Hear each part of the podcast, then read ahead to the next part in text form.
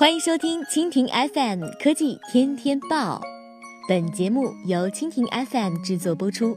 收听更多内容，请收藏订阅本节目或关注蜻蜓 FM 科技频道。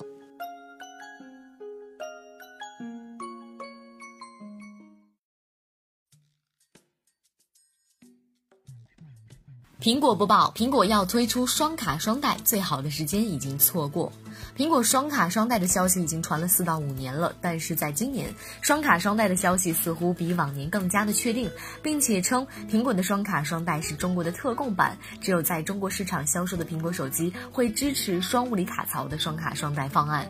那么其他国家发售的苹果手机都是单卡槽，但可以通过物理 SIM、Apple SIM 来实现双卡双待。毕竟，二零一六年苹苹果公司在中国地区为双卡双待申请了两项专利技术，分别是双。SIM 网络选择和用于双 SIM 设备的功耗降低技术，技术上已经铺好路是其一。那么其二呢？尽管苹果利润依然在小幅的增长，但是不可否认，苹果在中国市场份额面临不断被国产手机来亲熟神，面临市场份额不断下降的危机。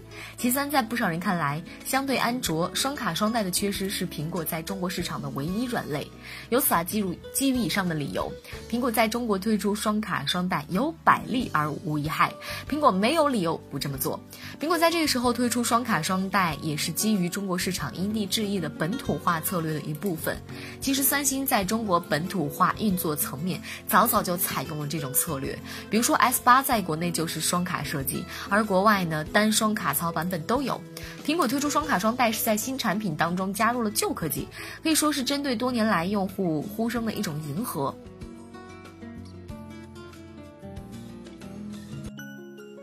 好了，以上就是本期节目的全部内容，感谢您的收听。